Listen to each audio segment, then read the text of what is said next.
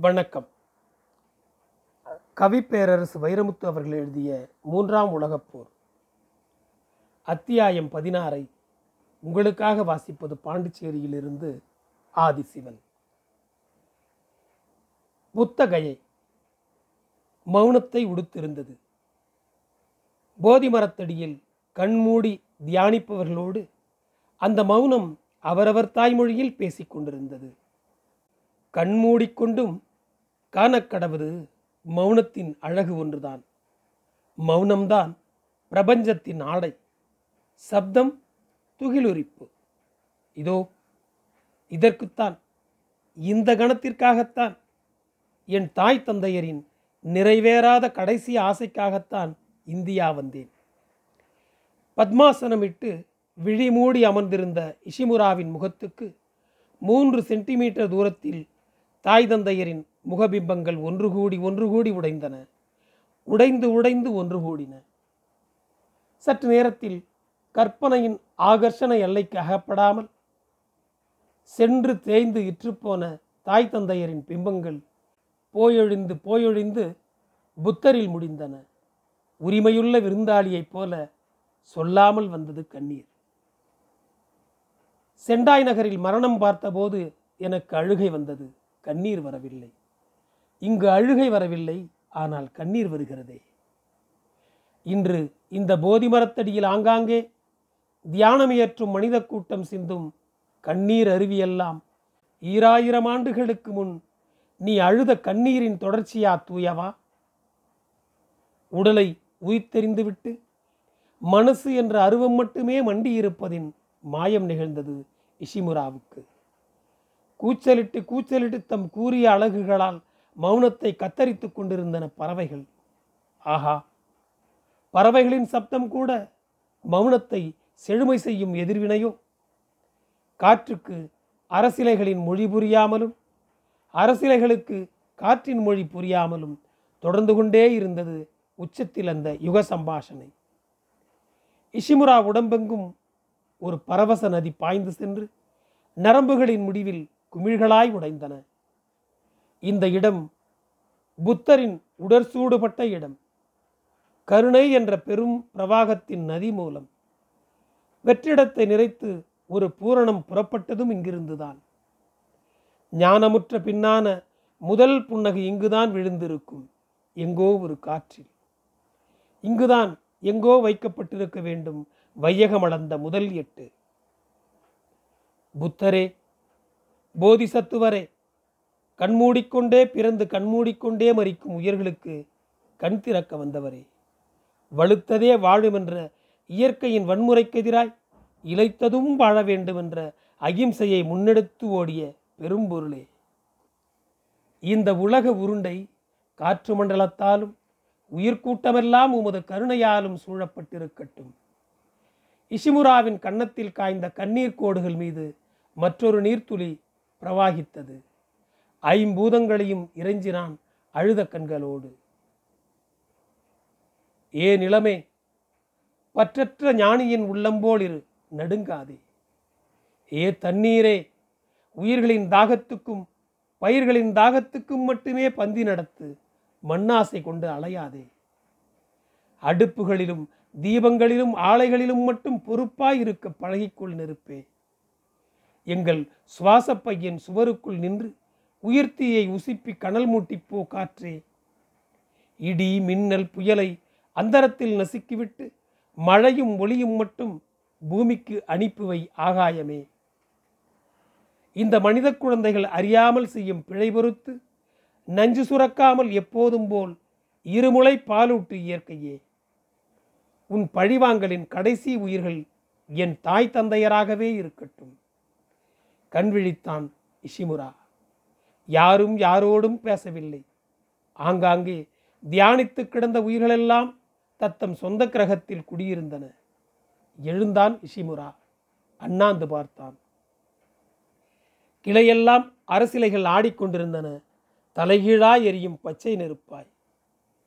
ஜப்பானிய முறைப்படி கைகள் இரண்டும் பக்கவாட்டில் படிந்திருக்க முப்பது டிகிரியில் முதுகு பரப்பி மண்ணையும் மரத்தையும் வணங்கி நிமிர்ந்தான் இஷிமுரா பல்வேறு நாடுகளின் புத்தாபிமானிகளும் பிக்குகளும் ஆங்காங்கே விரவி இருந்தார்கள். தேசங்கள் மனிதர்கள் அல்ல.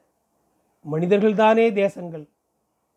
China Japan Thailand Cambodia Vietnam Ilangai Indonesia ஆகிய நாடுகளை கடந்து எண்ணமற்ற மனதைப் போல் உடம்பும் பாரமற்று போனவனாய் மெல்ல நடந்து வெளிவந்தான் இஷிமுரா புத்தகையை விட்டு பாட்னா நோக்கி பறந்தது கார். சாலையின் இருமருங்கும் பார்வையை மாறி மாறி வீசிக்கொண்டே வந்தான் இஷிமுரா அவன் சின்ன கண்கள் அடிக்கடி மலர்ந்து அகலமாவதையும் உதடுகள் தங்களுக்கு மட்டும் கேட்கும்படி முணுமுணுத்துக் கொள்வதையும் இடப்பக்கமும் வலப்பக்கமும் தாளகதியில் தலையசைவதையும் கூர்ந்து கவனித்துக் கொண்டிருந்தான் உடன் வந்திருந்த குப்தா. அஹிம்சா தொண்டு நிறுவனத்தின் வழிகாட்டியவன். உன் வயது முப்பது இருக்குமா என்று கேட்டால் மகிழ்ச்சி அடைகிற நாற்பது வயதுக்காரன். எங்கள் தேசம் பிடித்திருக்கிறதா இஷிமுரா பதில் சொல்வதற்கு ஆயத்தமாக தன் மனத்தில் கிடந்த மகிழ்ச்சியை எழுப்பி முகத்தில் பரப்பிக் கொண்டான் இஷிமுரா எல்லாருக்கும் பிடிக்கும் இந்தியா. எங்களுக்கு இன்னும் அதிகமாக. எரிமலை குழம்புகள் எச்சில் துப்பாத தேசம். பூகம்பத்தால் அடிக்கடி பூகோளம் மாறாத தேசம். அடிக்கடி கடல் எழுந்து வந்து பூமி குடிக்காத தேசம். ஓய்ந்து போகாத உழைப்பாளிகளின் தேசம். எல்லாவற்றுக்கும் மேலாய் புத்தர் பிறந்த புண்ணிய தேசம். கவிதையாய் பேசினான் ஹைக்கூ தேசத்துக்காரன். இந்தியாவில் பிடித்தது உழைப்பு பிடிக்காதது ஊழல். ஆனாலும் இந்தியா முன்னேறி இருக்கிறதே. உண்மை. சேவல் உறங்கும்போது குஞ்சு பொறித்து விடும் கோழியைப் போல சில அரசியல்வாதிகள் உறங்கும்போது இந்தியா முன்னேறி விடுகிறது. இந்தியர் ஜப்பானியர் என்ன வேறுபாடு? இந்தியர்கள் வாழ்வதற்காக உழைக்கிறார்கள். ஜப்பானியர்கள் பாவம் உழைப்பதற்காகவே வாழ்கிறார்கள். எது உங்கள் இந்திய ஆச்சரியம்? புத்தரை ஏற்றுமதி செய்துவிட்டு ஆயுதங்களை இறக்குமதி செய்வது. உங்களை பார்த்து பெருமையும் பொறாமையும் படுகிறேன். மகிழ்ச்சியோடு தலையசித்து ஏனென்றான் இஷி. அழகாக ஆங்கிலம் பேசும் சில ஜப்பானியர்களுள் நீங்களும் ஒருவர். எல்லாம் இரண்டாம் உலகப் போர் தந்த பாடம். எப்படி? ஆங்கிலம் அறியாத பேதமையால் தான் ஹிரோஷிமா அழிந்தது என்றொரு கூற்றுண்டு எங்கள் நாட்டில். இது என்ன புதுக்கதை? ஹிரோஷிமாவில் அமெரிக்காவின் அலுமினிய கோழிகள் அக்கினி முட்டையிடுவதற்கு முன்பு ஜப்பானிய படைகள் தங்களிடம் சரணடைந்து விட்டால் அணுகுண்டு எரியமாட்டோம் என்றதாம் அமெரிக்கா. மூகு சட்சு என்று அமெரிக்காவுக்கு தகவல் தரச் சொன்னது ஜப்பானிய இராணுவ தலைமை. அந்த ஜப்பானிய சொற்களுக்கு உங்கள் கோரிக்கையை பரிசீலிக்கிறோம் என்று அர்த்தம். அரைகுறை ஆங்கில அறிவு பெற்ற ஒருவன் உங்கள் கோரிக்கையை நிராகரிக்கிறோம் என்று மொழிபெயர்த்து அனுப்பிவிட்டான். அந்த பிழையில் எரிந்ததுதான் ஹிரோஷிமா அழிந்ததுதான் நாகசாகி. அதற்கு பிறகு நாங்கள் அமெரிக்காவை வெறுத்தோம் ஆங்கிலத்தை நேசித்தோம். சுவையான கதை ஆனால் சோக முடிவு. எல்லா சுகமும் ஒரு சோகத்தில் முடிகிறது எல்லா சோகமும் ஒரு சுகமாய் கணிகிறது காலனி ஆதிக்கம் உலக செல்வத்தை அள்ளிச் சென்றது சோகம் உலகெங்கும் ஆங்கிலத்தை விட்டுச் சென்றது சுகம். உங்கள் புரிதலின் உயரத்தில் நான் இல்லை. விளக்குங்கள். தேனை கொள்ளையடித்து செல்லும் வண்டு தன்னை அறியாமல் மகரந்த சேர்க்கை செய்துவிட்டு போகிறதே. அப்படித்தான் அது. உங்களை பற்றிய தனிப்பட்ட கேள்வி ஒன்று அனுமதிப்பீர்களா? தன் கண்களாலும் உடல் மொழியாலும் இஷிமுரா அனுமதித்தான். போதி மரத்தடியில் அழுதீர்களே யாரை நினைத்து? என் இரண்டு கண்களிலும் வடிந்தது ஒற்றை கண்ணீர் அல்ல. இரட்டை கண்ணீர். இப்போது குப்தா விழித்தான். புரியவில்லை. துக்க கண்ணீர் என் தாய் தந்தை நினைத்து ஆனந்த கண்ணீர் புத்தரை நினைத்து. புத்தர் பித்தரா நீங்கள்? பித்தை அழிக்க வந்தவர்தான் புத்தர். அவர் மீது பித்து கொள்ள முடியாது. இதுவரை தோன்றிய மனித பேரினத்தில் முக்கியமானவர் புத்தர். ஓர் இந்து என்ற முறையில் தன் புருவங்கள் உயர்த்தி குறுகுருவென்று பார்த்தான் குப்தா. கூர்ந்து கேளுங்கள். மனிதகுலத்துக்கு எப்போதுமே ஒரு போதை தேவைப்படுகிறது. மனிதனே காமம் என்ற ஒரு போதைக்கு பிறந்தவன்தான் மனிதனை வழிநடத்துவதே ஒரு போதைதான். அன்பு காதல் உரிமை பொருள் போராட்டம் லட்சியம் எல்லாமே போதையின் மாற்று வடிவங்கள் தாம் காமம் கோபம் ஆசை கூட உள்ளிருந்து சுரக்கும் மதுதான். இந்த போதைகளுக்கு மாற்று மருந்து கொடுக்கத்தான் நினைத்தார்கள் மகான்கள். அவர்கள் அப்போது அறிந்திருக்கவில்லை போதைக்கு மாற்று இன்னொரு போதையாய் போகும் என்று. மதம் அரசியல் இலக்கியம் கலை விஞ்ஞானம் என்பவை வேறென்ன? போதைக்கெதிரான மற்றும் சில போதைகள். போதைக்கெதிராய் போதை கொடுக்காமல் மருந்து கொடுத்த முதல் மருத்துவர் புத்தர். என்ன மருந்து? நீயே உனக்கு ஒளியாவாய். மரணத்தின் முன் நிமிஷத்தில் தன் சீடர்களுக்கு புத்தர் சொன்ன கடைசி வாசகம் இது. இருள் ஒளி இரண்டாலுமானது உலகம். அதை மாற்ற முடியாது. ஆனால் எவனொருவன் தானே ஒளியாகிறானோ அவனுக்கு இருள் இல்லை ஒளிதான் இயற்கை இருள் செயற்கை. மனிதன் ஒளி என்றால் அவனை ஏன் இருள் சூழ்கிறது? கொலை களவு காமம் சோம்பல் மது என்ற ஐந்தடுக்கு போர்வையால் சூழப்பட்டிருக்கிறது ஒளியின் உள்கூடு. ஒவ்வொரு போர்வையாய் விளக்கிக் கொண்டே வா ஒளி மட்டுமே காண்பாய். குப்தா கண்மூடி மௌனியானான். இத்தனை ஆழமானவனா ஒரு ஜப்பானிய இளைஞன்? பொறாமையால் பாராட்டினான். காரை நிறுத்தச் சொல்லுங்கள் பதறினான் இஷிமுரா. நெடுஞ்சாலை ஓரத்தில் நிறுத்தினார் ஓட்டுநர். சட்டென்று கதவு திறந்து நெடுஞ்சாலையில் நின்று உடல் குலுங்க குலுங்க ஓங்கி தும்மினான் இஷிமுரா மூன்று முறை தும்மலிட்டான் காருக்குள் கை நீட்டி திசுத்தால் எடுத்தான் தூய்மை செய்தான். துடைத்த தாளை எங்கே இடுவது? கண்ணுக்கட்டிய மட்டும் குப்பை தொட்டி இல்லை. தன் கோட்டு பையிலிட்டு மூடி மறைத்து மீண்டும் காருக்குள் அமர்ந்தான். மன்னிக்க வேண்டும். இடமாற்றமல்லவா? தும்மல் வந்து விட்டது. அதற்காகத்தான் இறங்கினேன். ஏன்? காருக்குள்ளேயே தும்மி துடைத்திருக்கலாமே.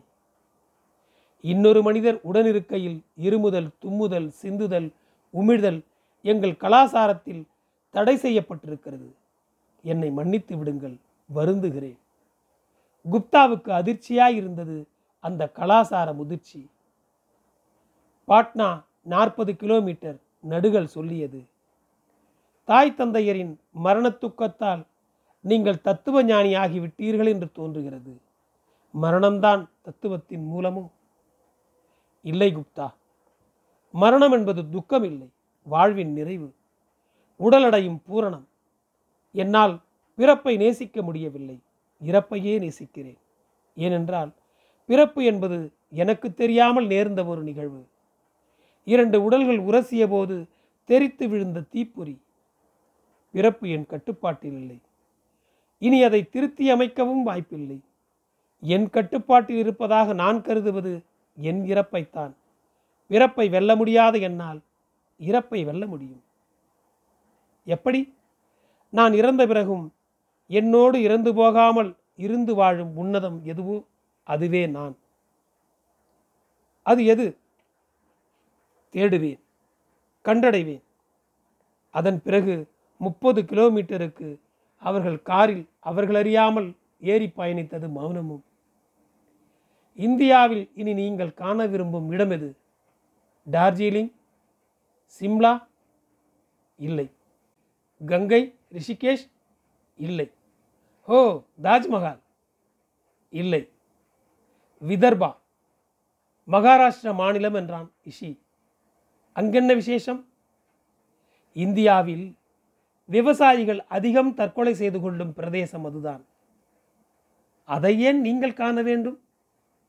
நான் விவசாயியின் மகன் மற்றும் விவசாயி. அதை முடித்துக்கொண்டு மீண்டும் ஜப்பானுக்கா? இல்லை. கிழக்கே கொல்கத்தா மேற்கே மும்பை வடக்கே சிம்லா. இதுதான் இந்தியா என்று யாத்ரீகர்களுக்கு தவறாக சொல்லப்படுகிறது.